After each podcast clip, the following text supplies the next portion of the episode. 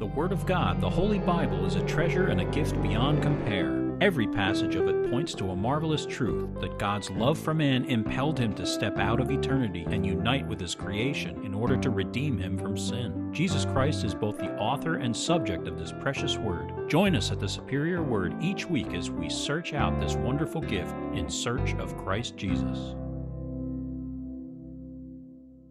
Psalm 89, a contemplation of Ethan the Ezraite. I will sing of the mercies of the Lord forever. With my mouth I will make known your faithfulness to all generations. For I have said, Mercy shall be built up forever. Your faithfulness you shall establish in the very heavens. I have made a covenant with my chosen. I have sworn to my servant David. Your seed I will establish forever and build up your throne to all generations. Selah. And the heavens will praise your wonders, O Lord, your faithfulness also in the assembly of the saints. For who in the heavens can be compared to the Lord?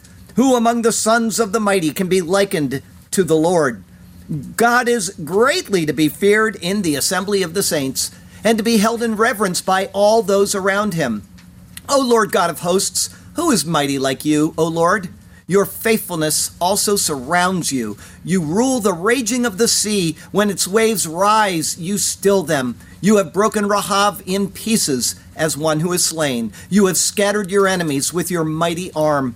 The heavens are yours, the earth also is yours. The world and all its fullness, you have founded them.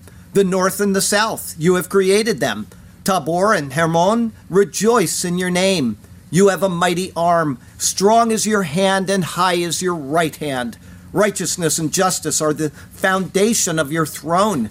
Mercy and truth go before your face. Blessed are the people who know the joyful sound. They walk, O Lord, in the light of your countenance. In your name they rejoice all day long, and in your righteousness they are exalted. For you are the glory of their strength, and in your favor our horn is exalted. For our shield belongs to the Lord, and our King to the Holy One of Israel. Then you spoke in a vision to your Holy One, and said, I have given help to one who is mighty. I have exalted one chosen from the people. I have found my servant David. With my holy oil I have anointed him, with whom my hand shall be established. Also, my right arm shall strengthen him. The enemy shall not outwit him, nor the son of wickedness afflict him. I will beat down his foes before his face and plague those who hate him. But my faithfulness and my mercy shall be with him, and in my name his horn shall be exalted. Also, I will set his hand over the sea, and his right hand over the rivers. He shall cry to me, You are my Father, my God, and the rock of my salvation. Also, I will make him my firstborn, the highest of the kings of the earth. My mercy I will keep for him forever and my covenant shall stand firm with him. His seed also I will make to endure forever, and his throne as the days of heaven. If his sons forsake my law, and do not walk in my judgments, if they break my statutes and do not keep my commandments, then I will punish their transgression with the rod, and their iniquity with stripes. Nevertheless, my loving kindness I will not utterly take from him, nor allow my faithfulness to fail. My covenant I will not break nor alter the word that has gone out of my lips. Once I have sworn by my holiness, I will not lie to David. His seed shall endure forever, and his throne as the sun before me. It shall be established forever like the moon, even like the faithful witness in the sky, Selah. But you have cast off and abhorred. You have been furious with your anointed. You have renounced the covenant of your servant. You have profaned his crown by casting it to the ground. You have broken down all his hedges. You have brought his strongholds to ruin. All who pass by the way plunder him. He is a reproach to his neighbors. You have exalted the right hand of his adversaries. You have made all his enemies rejoice. You have also turned back the edge of his sword and have not sustained him in the battle. You have made his glory cease and cast his throne down to the ground. The days of his youth you have shortened. You have covered him with shame, Selah. How long, Lord? Will you hide yourself forever? Will your wrath burn like fire? Remember how short my time is. For what futility have you created all the children of men? What man can live and not see death? Can he deliver his life from the power of the grave? Selah. Lord, where are your former loving kindnesses, which you swore to David in your truth? Remember, Lord, the reproach of your servants, how I bear in my bosom the reproach of all the many peoples with which your enemies have reproached, O Lord, with which they have reproached the footsteps of your anointed. Blessed be the Lord for evermore. Amen and amen. We are in Joshua 21. It's verses 27 through 33. And this is entitled The Cities of Gershon. Also, to the children of Gershon, of the families of the Levites from the other half tribe of Manasseh, they gave Golan in Bashan with its common land, a city of refuge for the slayer, and Be Eshterah with its common land, two cities and from the tribe of Issachar, Kishion with its common land, Dabaret with its common land, Jarmut with its common land, and En Ganim with its common land, four cities. And from the tribe of Asher, Mishal with its common land, Abdon with its common land, Helkat with its common land, and Rehov with its common land, four cities. And from the tribe of Naphtali, Kadesh in Galilee with its common land, a city of refuge for the slayer, Hamot Dor with its common land, and Kartan with its common land, three cities. All the cities of the Gershonites, according to their families, were 13 cities with their common lands. Anytime someone disagrees with a Jewish person on social media, it is not uncommon to immediately hear back, You're just an anti Semite. This is generally the default position. But this also goes both ways. On the day before typing this sermon, a friend sent me an article published in the Israel National News entitled The Three Pronged War Taking Place in Israel. Although a bit too long to read the whole article, a few pertinent points should be highlighted. It is concerning the Erev Rav, the mixed multitude that came out with Israel as recorded in Exodus 12:38. Now this is common thinking in Israel when you hear this. Moshe, meaning Moses, endured a class action lawsuit after leaving Egypt, which prompted Yitro, meaning Jethro, to advise him to set up a multi tiered court system. Who brought this suit? The Erev Rav had a claim, says the Midrash. They wanted the money back that was taken from them in Egypt. But weren't they wholehearted converts that would be overjoyed to give it to those Jews who endured the slavery? No, and then it continues God told Moshe not to take the Erev Rav out of Egypt, but Moshe chose to take them. They, of course, were responsible for the golden calf and complaining in the desert. Much suffering befell the Jewish people because of the Erev Rav. They are reincarnations of previous generations, originally stemming from a few children of Adam that were begot not with Eve. This is just a small portion of the dribble that was penned in the article. It would be laughable if it wasn't so sad to read. Let me read you what it said from Exodus 32 that is speaking of exactly that incident. It says, Now, when the people saw that Moses delayed coming down from the mountain, the people gathered together to Aaron and said to him, Come, make us gods that shall go before us. As for this Moses, the man who brought us up out of the land of Egypt, we don't know what has become of him. And Aaron said to them, Break off the golden earrings which are in your ears, and the ears of your wives, your sons, and your daughters, and bring them to me. On and on it goes. It's ascribed to the people, not to the mixed multitude. This entire article was filled with that type of nonsense.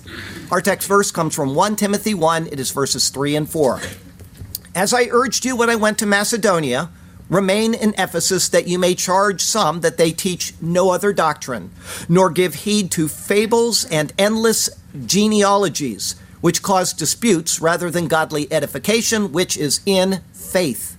In these verses from Paul, he refers to endless genealogies. The Bible, especially Genesis and Chronicles, is full of genealogies. They are scattered throughout other books as well. Such genealogies are inevitably twisted and spiritually manipulated to show a Jewish line that was superior to all others. Being a rabbi himself, Paul knew that this was the intent of constantly referring to these genealogies. By allowing the Judaizers to teach these things, it would effectually end any idea of a church of both Jews and Gentiles, who are unified as one. Instead, two distinct classes, one supposedly superior over the other, would develop and flourish. All things Jewish would be considered as the ideal. All things Gentile would be considered as base and contemptible. The purpose of Scripture was never to highlight and exalt Israel, but that they would be a people used to highlight and exalt the Lord. Everything about them was intended to lead us to an understanding of who God is and what He would do in the world, not only for Israel, but for all people. That is once again an underlying theme that will be seen in our passage today. God is not working to highlight the Jews. It is not his intent to exalt the law of Moses, Roman Catholicism, Mormonism, or Baptists, even if that is what is often the perception of some people. God's intent in giving us Scripture is to reveal Jesus Christ. All else is secondary to that. Until people grasp this, their faith will always be about self. When Christ is placed in the preeminent position, self just doesn't matter. God has a plan for us, and that is great, but He doesn't need to include us. His plan graciously does include us when we acknowledge His Son. This is what we are to be focusing on. Let us not get distracted from the main point Jesus. This truth is to be found in His superior word. And so, let us turn to that precious word once again, and may God speak to us through his word today, and may his glorious name ever be praised. I've got only two thoughts for you today. The first is 13 cities. It's verses 27 through 33. Verse 27 Also to the children of Gershon of the families of the Levites, Velivne Gershon mi mishpot halevim, and to sons Gershon from families the Levites. Gershon was the first son born to Levi. Because the priestly class arose out of Kohath, the second son, they were listed first. Only now are the cities of Gershon to be named. Gershon comes from garash, to drive out or cast out. Thus, his name means expelled one or exiled one. You gotta wonder why a parent would name a child like that. Why would they do that? But God is using this in typology. The cities to be allocated to him are next named. Verse 27 continues From the other half tribe of Manasseh, they gave Golan and Bashan, with its common land, a city of refuge for the slayer. The order in the Hebrew is reversed, placing the stress on the fact that this is a city of refuge. From half tribe Manasseh, city refuge, the slayer, Golan in the Bashan, and her common lands. Manasseh means he shall forget and from a debt. Golan comes from Gola, meaning exile. The Net Bible also defines it as their captivity, their rejoicing. The Bashan means something like the place of fertile soil. With that, it next says, verse 27 continues, and Be'eshtorah, with its common land. The name comes from two words, Bet, meaning house, and Ashtoret. Thus it means house of Ashtoret. Ashtoreth, or the plural Ashtorot, refers to a female fertility goddess that was worshipped throughout the Middle East. However, the word Ashtorot is also used four times in Deuteronomy in reference to flocking animals. The word is a complicated study, but the root words all point to a type of unity or cohesiveness.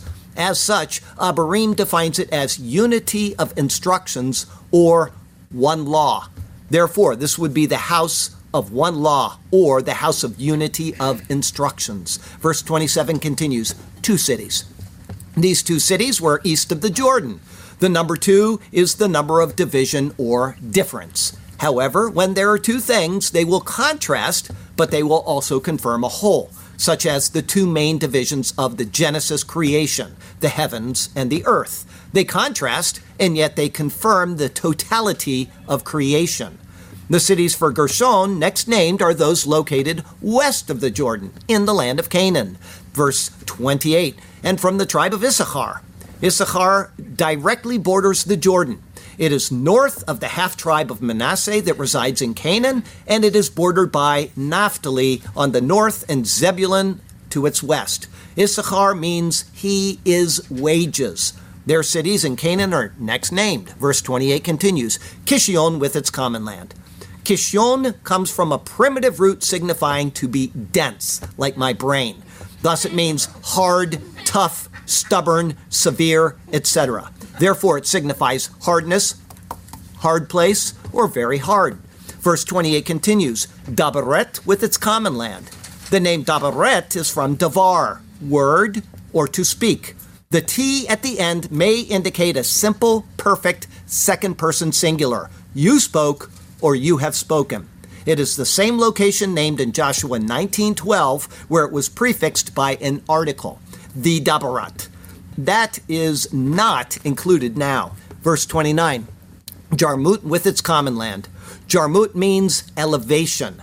This is believed to be the same as Ramet from Joshua 19:21 and what is later called Ramot in 1 Chronicles 673. Each of the names is close in meaning. Verse 29 continues, and Enganim with its common land. Enganim comes from ayin, meaning either a fountain or an eye, and the plural of garden. Hence it means fountain of gardens. Began or garden comes from a root signifying being covered, surrounded, and defended. Verse 29 continues four cities. As for the number four, Bullinger says it is emphatically the number of creation, of man in his relation to the world as created, while six is the number of man in his opposition to and independence of God. It is the number of things that have a beginning, of things that are made, of material things, and matter itself. It is the number of material completeness, hence, it is the world number and especially the city number. Verse 30. And from the tribe of Asher, Asher is the northwesternmost land allotment, bordering on the Mediterranean Sea on the west, Lebanon on its north, Naphtali on the east, and Zebulun and the half tribe of Manasseh towards the southeast and south. Despite the seeming division at this time, these cities are somewhat closely grouped in overall geography and according to nearness by tribal allotment. This closer grouping will be more readily realized in verse 31, which will name the cities in Naphtali. Asher means happy or blessed. Verse 30 continues Mishal with its common land. Mishal is from Sha'al, to ask or inquire. Strong's defines it as request. Verse 30 continues Abdon with its common land. The name Abdon comes from avad, to work or serve. The root is then extended with the Hebrew letters Vav and Nun to bring about a personification or localization of that root. Thus, it most likely means place of work or working one. It's either personified or localized. Some simply translate it as servile or hard slavery. This is believed to be the same city as Evron, named in Joshua 19, verse 28. Verse 31, Helkat with its common land. Helkat comes from the verb chalak, to divide or share, or from the noun chelka, a parcel or a portion. Hence, it is variously translated as division, portion, field, or possession. Strong's, however, takes a figurative meaning of the word chelka and calls it smoothness because a portion of arable ground is flat. Hence, this figurative meaning is applied to the back of Jacob's neck, as is described in Genesis 27, where it says, Then Rebekah took the choice clothes of her elder son Esau, which were with her in the house, and put them on Jacob, her younger son. And she put the skins of the kids of the goats on his hands and on the smooth part, the chelka of his neck. Then she gave the savory food and the bread which she had prepared into the hand of her son Jacob. Using this figurative sense, the word is also used to describe the smooth tongue. Thus, a figurative meaning could be flattery. Verse 31 continues, and Rehov with its common land. Rehov means wide space or open place. Verse 31 continues, four cities. The meaning of the number four was just given in verse 29. In summary, it is the world number, especially the city number. Verse 32 And from the tribe of Naphtali, the tribe of Naphtali is between the Jordan River and Asher. Lebanon is to its north, and it is bordered on the south by Issachar and Zebulun. Hence, there is a rather close grouping of the Levitical cities according to how the tribes are laid out. The name Naphtali means my twistings or my wrestlings, but it has a secondary meaning of crafty. Its Levitical cities are, verse 32 continues, Kadesh in Galilee, with its common land, a city of refuge for the slayer. As in verse 27, the emphasis is on the fact that it is a city of refuge. that is stated first, and only then is the name of the city given. City, refuge, the slayer, Kadesh in the Galilee, with her common lands. Kadesh means holy, sacred place, or sanctuary. Hagalil, or the Galilee, signifies a circular district. It is identical to Galil, to pivot or to turn. That in turn comes from Galal, to roll away. Thus, like Gilgal, it is the liberty. Verse 32 continues Hamat Dor with its common land. The name Hamot Dor is not mentioned elsewhere. The first half of it comes from Hama, a noun signifying heat or sun. The second half is an unusual spelling of the word door. That comes from a word signifying to heap, cluster up, or pile up. Thus, it is a concentration of activities or things. Abarim defines it as cluster of hotness or place near the heat. Verse 32 continues, and Kartan with its common land. Kartan is also only found here. The root signifies a town, and that in turn comes from a root meaning to be near, to meet, to encounter, to befall, and so on. The final N may be a remnant of the Vav Nun couple that localizes the root, saying place of. Thus it means town or place of closeness. Verse 32 continues Three cities. Bullinger says three stands for that which is solid, real, substantial, complete, and entire. Verse 33 All the cities of the Gershonites, according to their families, were 13 cities with their common lands. The name is singular, and curiously, the second use of the word city is also in the singular. Kal are hagershoni le mishpotam shlosh esrei ur er, umigreshehen. All cities the Gershonite to their families, 310 city, and their common lands. As for the number 13, Bullinger says that every occurrence of the number 13, and likewise every multiple of it, stamps that with which it stands in connection with rebellion, apostasy, defection, corruption, disintegration, revolution, or some kindred idea. This is the state of the world without Christ. These cities are being used to reveal this. However, as we have seen elsewhere, Bullinger goes further concerning the number. He says, the connection of the number 13 with substitution and atonement. The Savior, though without sin, was made sin, or a sin offering for his people. He was wounded for our transgressions and bruised for their iniquities. He was, in fact, numbered with the transgressors. Therefore, this number is not only the all pervading factor of sin, but also of sin's atonement. It is not only the number which brands the sinner as a rebel against God, but it is the number borne by the sinner's substitute. His very names in the Old Testament, before the work of atonement was entered on or accomplished, are all multiples of 13 just as his names afterwards in the New Testament and when the work of atonement was carried out are all multiples of eight. These are the cities of Gershon, and they are filled with wonderful hints of Jesus. There is a story being told in the names and places set before us. It was we who to sin were sold, but while still sinners, God sent Jesus. He did the work to restore us and make us whole. Through his efforts, we can now have life.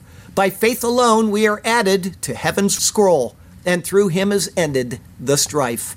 The names tell the story of our Lord and how what he has done is now realized in us. Wonderful treasure to be explored that tells us of the many glories of Jesus. Our second thought today is explaining the typology. Of the allotments to Gershon, many of the names have been seen and explained in previous passages. A careful study using the same meanings and typology as previously seen will reveal what is being pictured. As with the Levites of Kohath, these allotments of Gershon will detail aspects regarding Christ as the firstborn in his work under the law. However, the content of the passage is mostly centered on the naming of the cities. And so this will not only reflect the work of Christ, but how it then applies to his people. In the naming of these tribal lands, Christ's work is typologically anticipated. In the naming of the cities, the effect of his work as it is realized in his people is anticipated. As with Kohath, these verses anticipate the gathering together of Jews and Gentiles into one body. The passage began by mentioning the sons of Gershon, or exiled one. As noted, that comes from garash, to drive out or cast out. That was first used in Genesis chapter 3. So he drove out Garash, the man, and he placed cherubim at the east of the garden, and a flaming sword which turned every way to guard the way to the tree of life. The name means expelled one or exiled one. It looks to man having been expelled from God's presence. The tribal allotment will reveal what Christ has done to rectify that, and the cities will reflect the state of those who are restored through him. The first tribal allotment where Gershon is to dwell is in the half tribe of Manasseh. Manasseh means he shall forget or from a debt. Christ shall forget the past deeds of the person who has come to him, having paid their sin debt. The first city, Golan, is a city of refuge. The name comes from Golah and means exile. The NET Bible also defines it as their captivity, their rejoicing.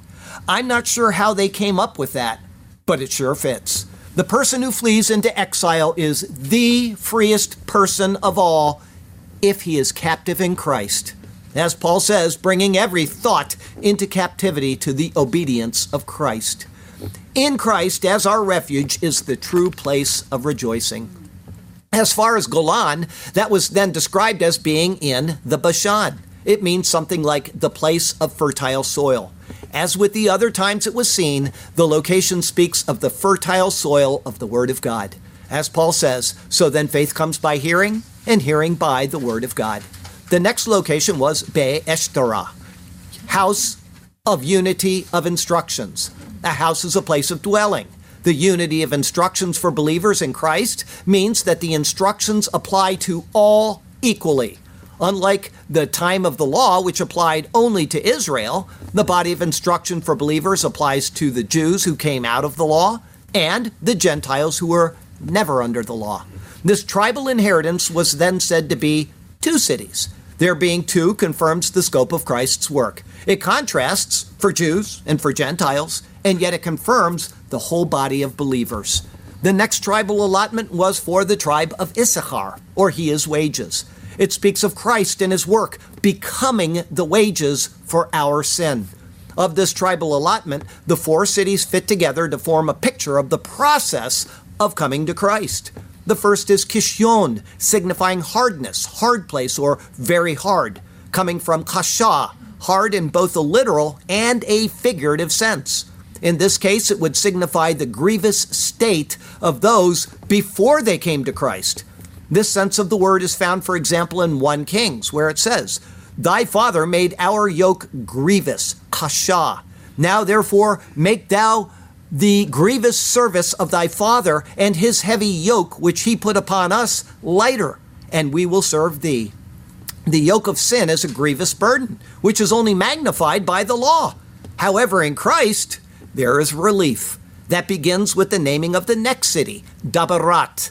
You spoke or you have spoken. Whether this is referring to the Word of God or our response to it, the outcome is the same.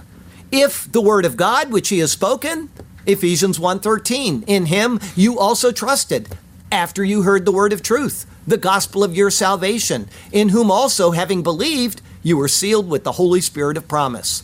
And that, of course, is based on the source of the Word, which is God, as just stated a moment ago. So then faith comes by hearing, and hearing by the Word of God. But if it is our response to it, Paul says, but what does it say? The Word is near you, in your mouth and in your heart. That is the Word of faith which we preach. That if you confess with your mouth the Lord Jesus and believe in your heart that God has raised him from the dead, you will be saved. For with the heart one believes unto righteousness, and with the mouth confession is made unto salvation. That leads to the next city, Jarmuth, elevation. That would correspond with many comparable thoughts in the New Testament, but simply enough, Ephesians 2 But God, who is rich in mercy, because of his great love, with which he loved us, even when we were dead in trespasses, made us alive together with Christ. By grace you have been saved, and raised us up. There it is and made us sit together in the heavenly places in Christ Jesus. Jarmuth. In that state, the four cities' name applies En Ganim, fountain of gardens. A fountain is that which wells up on its own freely, offering of itself. The garden is a place of innocence, security, conscience, happiness, salvation, and purity. The fountain of gardens speaks of the state of the believer perpetually receiving the waters of life because he has been deemed innocent, secure, aware, happy, saved, and purified. Of the allotments within Issachar, it noted that they comprised four cities. Again, as I cited earlier concerning the number, it is emphatically the number of creation, of man in his relation to the world as created. While six is the number of man in his opposition to and independence of God, it is the number of things that have a beginning, of things that are made, of material things and matter itself. It is the number of material completeness. Hence, it is the world number and especially the city number. It expands on the meaning of the two cities of the previous tribe, being of Jews and Gentiles. Not only are any who come to him included, but the effect of Christ's work covers the entire creation. Romans 8. For I consider that the sufferings of this present time are not worthy to be compared with the glory which shall be revealed in us. For the earnest expectation of the creation eagerly waits for the revealing of the sons of God. For the creation was subjected to futility, not willingly, but because of him who subjected it in hope because the creation itself also will be delivered from the bondage of corruption into the glorious liberty of the children of God. For we know that the whole creation groans and labors with birth pangs together until now. Not only that, but we also, who have the first fruits of the Spirit, even we ourselves groan within ourselves, eagerly waiting for the adoption the redemption of our body. Does everybody feel that way? I feel it every moment of every day. I can't wait. The third tribal allotment, Asher means happy or blessed, coming from Ashar. It looks to the work of Christ. A good example of this is reflected in the 72nd Psalm, which refers to the work of Christ. It says there, For he will deliver the needy when he cries the poor also, and help him who has no helper. He will spare the poor and needy, and will save the souls of the needy. He will redeem their life from oppression and violence, and precious shall be their blood in his sight. And then going down a couple verses, his name shall endure forever. His name shall continue as long as the sun, and men shall be blessed in him. All nations shall call him blessed. The word Ashar. The cities located in Asher are then named. They follow the same pattern as the previous four in Issachar. They begin with Mishal, which is from Sha'al, to ask or inquire, and which Strong's defines as request. The request or petition is made based on the work of Christ. But that is its own sort of work, not for merit, but for understanding, reflected in the next city, Abdon. It comes from abad, to work or serve. As noted, the root is then extended with the Hebrew letters Vav and Nun to bring about a personification or a localization of the name, place of work or working one. From John 6, Jesus answered and said to them, This is the work of God, that you believe in him whom he sent. So first you have the the uh, the first city is Mishal, the request, and then you have the work, the speaking out the request. Our place of work is Jesus the working one. It doesn't really matter which thought is behind the name, the result is the same. Albert Barnes expresses the meaning of this verse from John quite well.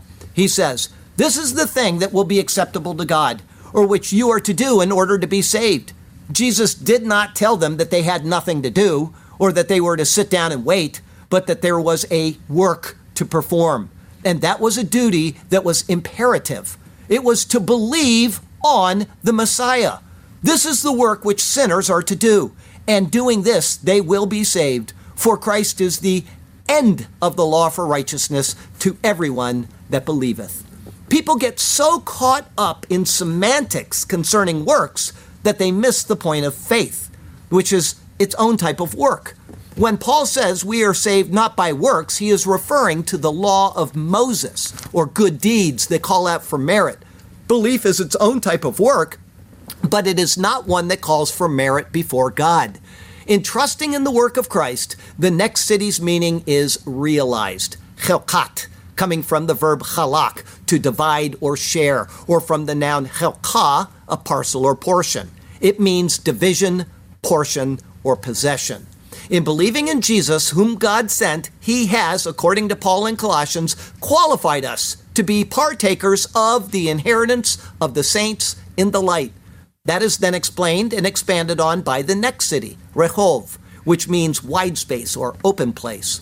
For believers, there is a narrow path to the wide spaces of heaven. This tribal grant was, like the previous one, said to be comprised of four cities. The same meaning is ascribed here as to that of Issachar. Being stated one after the other is a Hebraic way of forming an emphasis. It would explain why the same pattern was followed in the effects seen when naming the cities. And it also emphasizes the totality of the effects of the work of Christ concerning creation. It is interesting that the naming of the tribes follows the same pattern as Joshua 19 Issachar, Asher, and Naphtali. One would think that the naming now would go from east to west, but Asher is stated before Naphtali, thus putting the two tribes with four cities each next to each other to form this emphasis. The last tribe for Gershon's allotments, Naphtali, or my wrestlings, looks to the work of Christ as well, he being the one who struggled through his works to bring our reconciliation with God. Naphtali cities are named, the first being a city of refuge, Kadesh, holy or sacred place, which is in Ha Galil, or the Galilee. Kadesh speaks of those made holy, Kadesh in liberty, Galil from Galal, the same thought expressed in the name Gilgal, meaning freedom from the law. This speaks of the state of believers in Christ, their refuge. The next city is Chamot Dor. As was explained, the first half comes from Chama, a noun signifying heat or sun. The second half is an unusual spelling of the word door. That comes from words signifying to heap, cluster, or pile up. Thus, it is a concentration of activities or things. The meaning is cluster of hotnesses or place near the heat.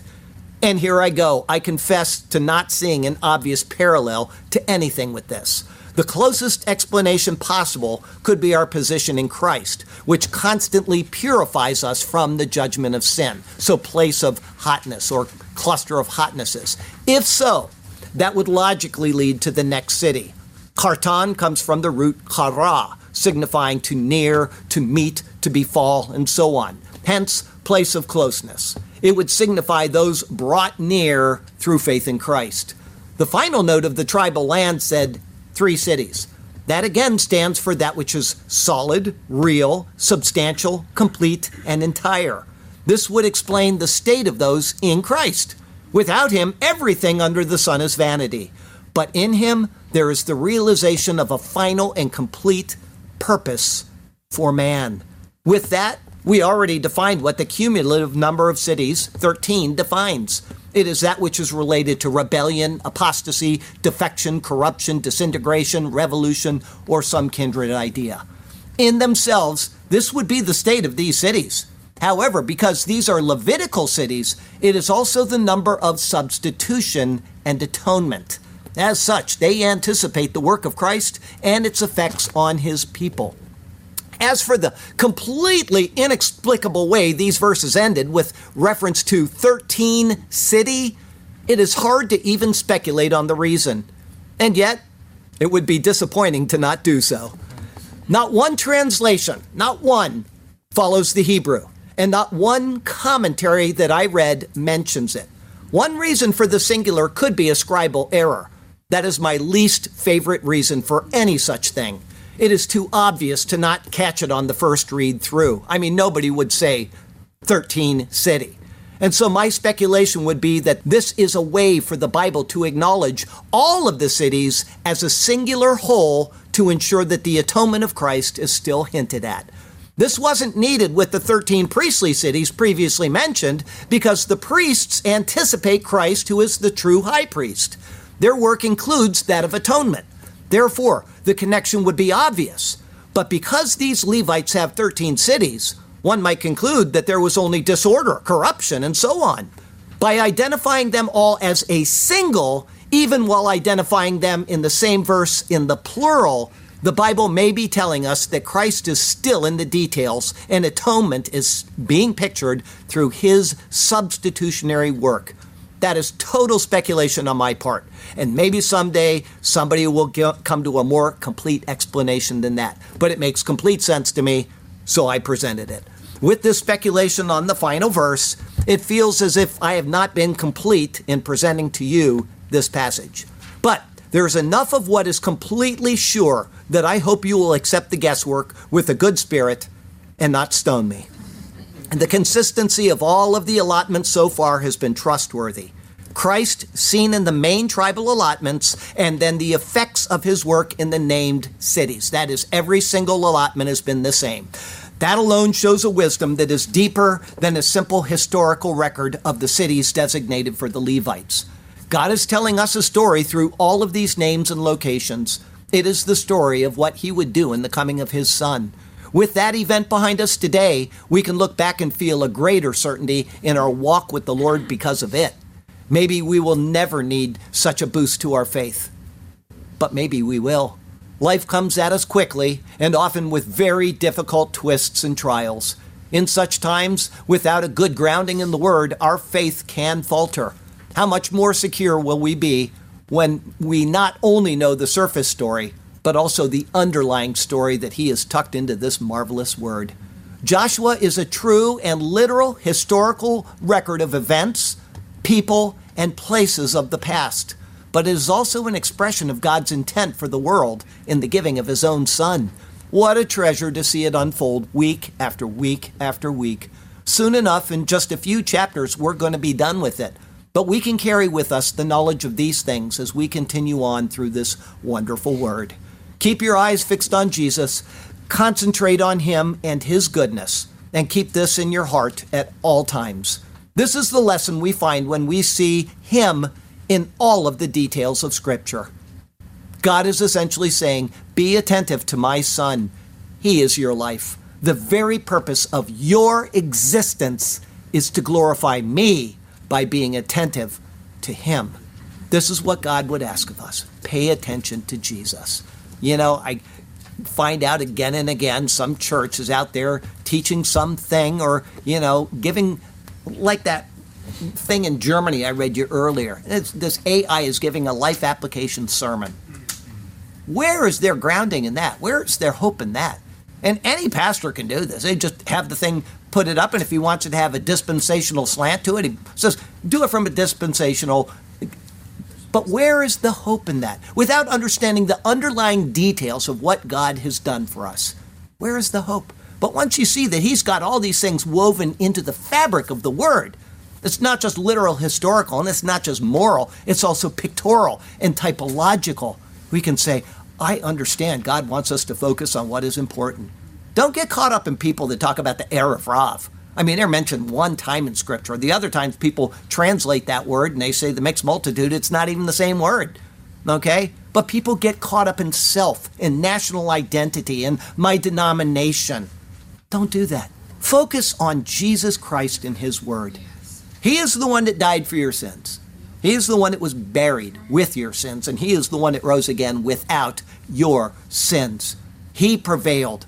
That is the message that God wants us to hold fast to. Always is Jesus Christ. And the only way you're ever going to be able to do that is by focusing on this word. That's it. This is all we got. There is like one line in a text that mentions a Jesus other than this book. I mean, there are a million people mentioned in a million texts all over the universe, and nobody cares about that one name. But when you've got an entire book that came from the mind and wisdom of God, you know that God wants you to focus on His Son. He is the conduit back to God. What a great story of redemption. Believe the gospel that He died for your sins and be saved today. Please. Our closing verse comes from John 5 it's verses 22 and 23. For the Father judges no one, but has committed all judgment to the Son, that all should honor the Son just as they honor the Father. He who does not honor the Son does not honor the Father who sent him. You cannot say, I love God, I honor God, I live for God, if you do not honor and live for Jesus Christ. You cannot. That is a mistaken thinking. Next week is Joshua 21. It's verses 34 through 45. Pretty swell stuff. We will see. It's entitled The Cities of Merari. That'll be our 49th Joshua sermon. The Lord has you exactly where He wants you. He has a good plan and a purpose for you. It is He who has defeated the enemy and who now offers His people rest. So follow Him and trust Him, and He will do marvelous things for you and through you, okay? Now, I've got a question for you. And because of last week's debacle, where everybody got it, I have to ask you, which I, I should just do this every week. If you get this, raise your hand. Don't yell it out until you have got the hand up. Okay. What are the names of the two staffs in Zechariah 11? Two staffs. I got it immediately when I saw this. I did. I, this is this is one that I would never forget. It's just so wonderful. Mercy and truth. Uh, no, but that's really close. He said mercy and truth. Anybody remember? He keeps making stuff up because it's bound to come out. I'll read it to you. There's actually two possibilities based on the translation. The one that I got immediately was beauty and bonds. Okay. Uh, the other one is um, Zechariah 11 7. Let's see what. I think this one has uh, beauty and bonds as well. So I might need somebody to get like the NIV to read the other one. Um, uh, favor and mercy. That's the other one. Favor and mercy, beauty and bonds. And you said faith, right? I said mercy and truth. Mercy and truth, favor and mercy. Okay, so um, yeah, you're not going to find a mercy and truth there, but that was close, and this means that my wife gets this big mango back. Because it won't be any good by next week, but there'll be another one. Okay, I'm sure of that. So this best day of your life. Okay, you come and get that. Okay, that I took it from her, and I could see her going. She really loves her mangoes. She didn't, but she she uh, she uh, I had actually two that were very big, and I said, "You pick one, give one to the church," and so she did. I thought they'd just disappear. You know what I did yesterday? I'm up there on the top of the mango tree, and this is a real tall tree, and it's big. Okay, it was planted back in 1948, and I'm up there picking mangoes, and I took one. I'm just throwing them down as I'm picking them, and one of them landed. There's this bush, and it had a stick and it landed right on that thing. I couldn't even pull it off. It was so jarred, and it was like, eh, eh. So you can't. That'll never get ripe. It'll go bad. So what I did is uh, I told her bring it in, and she makes like chutney or or um, uh, what's the other one? Pickled mangoes. Oh boy, wow. Oh, and she puts spices in there, and it's real hot. If you like pickled stuff, take a mango and cut it when it's green. Don't wait for it to get you know ripe and then pickle it or do whatever, you know, make chutney or whatever. There, I had who was it? You that made the mango bread? It was. I've never had anything so good in my life. She made that a few years ago. Mango You bread. mentioned it, and I printed off a recipe. It was amazing. So mango, you can do anything with it. If you like mango, you uh, yeah, you could throw it at me and don't do that. Okay. Um, all right, we're gonna read it. Yes. I wanted to sh- sh- share something about Yes. what you said. Brother and I are sitting here, and all the Hebrew words you were reading. I mean, not only the interpretation that you read, um, uh, like, oh, that makes sense. We knew this, Right. Because it's also transferred to the modern Hebrew language. But Brother and I are sitting, literally, by the time we got to Khalil, we're sitting, we're together, said, "Wow, cool!" And I have my head is hair standing out because we knew this all along, the Hebrew names, the meanings, and everything. But it never clicked until you Put it read together. through, put it together. Because you read through, it's like, oh, I know this. You didn't even think, and that Absolutely. Now it, I'm thinking, well, maybe that's the condition, the state of the Jewish people. Not only the hardness of the heart, but also, hey, I know this. I, I, you know, I've heard his names my entire life. I don't have to think. You it don't have to think it through. I'm going to give you an example so you can Blinders. understand that. Yeah. It's a blinder, but listen to this. They will know this, I'm sure of this. The gospel is written into the Chinese alphabet. Have you seen that? Okay, this is amazing. A Chinese person did not find this out. She was a missionary. Ellen Kang went to China and she learned Chinese. And she's going through the strokes because you read them as a whole. You just do, do, do, do, do, and you don't see it, right? My wife. But when I showed her this and I said, Can you tell me if this is correct? Because she reads kanji, which is the Chinese character in the Japanese language. And she was astonished. It's got the garden. It's got the, the flood of Noah. They're all right in the language. And the Chinese people never saw this. They never thought to look for it. So you're looking, you're not looking because it's your language and you're not thinking of it. But when you come from the outside and you say, I want to evaluate this from what it means, you have a different perspective. You're not just reading it, you're looking at it. And now Chinese people do this. I've seen some sermons by some Chinese people that have found all kinds of stuff in the ancient alphabet of the Chinese people. Amazing. And, and, and as you read, there's so much more. Like I can't wait because you were reading the Golan, the blended fertility, and the Galil, the uh, the uh, rolling. Just Amazing. There's so much detail. Sorry. There's it, there's so much that I read this just now, and more things were coming into my head. And I've been reading it for what ten weeks now. It's it's an amazing word. Have faith in this word. Have trust in this word. That's the point I think you're trying to tell us, isn't it? Trust this word. Even if you don't understand it all, it is written in this word, and it's all about Jesus. And when you see a, a city that's named this way, and then it's named this way, and you know it's the same city, like where uh, Joshua is, he's in Timnath Serah. But it's also going to later be called Timnath Heres. The name is when you take two things and you turn them around, there's a term for it. There's a reason for that. Okay, somebody didn't make a mistake. God is trying to tell you something new instead of Timnath Serah, which is Sarach. What is that? Uh, uh, anyway, I've got it all written down in a coming up sermon. It's good stuff. Okay, we're going to read this and we're going to be done. The cities of Gershon. Also to the children of Gershon of the family of the Levites, from the other half tribe of Manasseh, so they did accrue. They gave Golan and Bashan with its common land, a city of refuge for the slayer, and Eshtorah with its common land, cities too and from the tribe of Issachar, Kishion with its common land, Dabarat with its common land, and more. Jarmuth with its common land, and En Ganim with its common land, cities four. And from the tribe of Asher, Mishal with its common land, Avdon with its common land, quite the score. Helkat with its common land, and Rehov with its common land, again, cities four.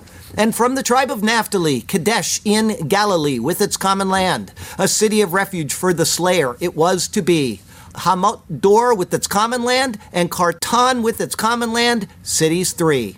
All the cities of the Gershonites, according to their families, as any scholar understands, were 13 cities with their common lands. Lord God, turn our hearts to be obedient to your word. Give us wisdom to be ever faithful to you. May we carefully heed each thing we have heard. Yes, Lord God, may our hearts be faithful and true. And we shall be content and satisfied in you alone. We will follow you as we sing our songs of praise. Hallelujah to you, to us, your path you have shown. Hallelujah. We shall sing to you for all of our days. Hallelujah and amen. Heavenly Father, thank you so much for this precious word. Thank you because it gives us a confidence and a reassurance that we are on the right path when we are pursuing Jesus. Everything that is in this word keeps on telling us about Him and His glory. And forgive us when we try to make it about ourselves or about our denomination or about our nation or anything like that. Help us to focus on Jesus, and everything else will fall into its proper place. And Lord, we pray for Israel, whose eyes are blinded and whose minds are numbed to this precious word. Help them to open their eyes, get away from their, their commentaries and writings that have no bearing in the reality of what you have given them and help them to focus on their word that you presented to them so long ago, that their minds will be opened and that their souls will be saved. We pray for them. And we certainly pray for all of the people we mentioned at the beginning of this service and anybody else that's troubled or, or having a difficult time right now. We lift them up to you. Thank you, Lord, for hearing our prayers. We know you do. And it's in Jesus' name we pray them. Amen. Okay, I've got right here at any cost, just came in the mail from Voice of the Martyrs. I guarantee you this will be an amazing book. If anybody wants to take this home and read it, bring it back and pass it on to somebody else. You read these stories of these martyrs, and your life will not be the same when you're done. So that's here. If somebody wants to take that, I'll put it right over here. I know that you'll enjoy reading that.